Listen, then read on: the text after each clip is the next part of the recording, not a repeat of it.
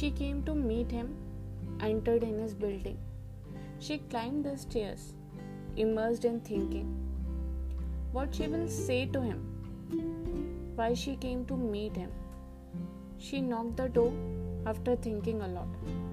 The door opened and she saw him. Her heart got popped out. She didn't felt her breath, she didn't felt her body. She only knew one thing.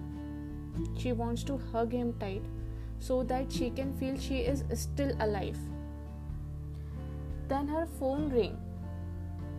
With broken dream, she opened her eyes.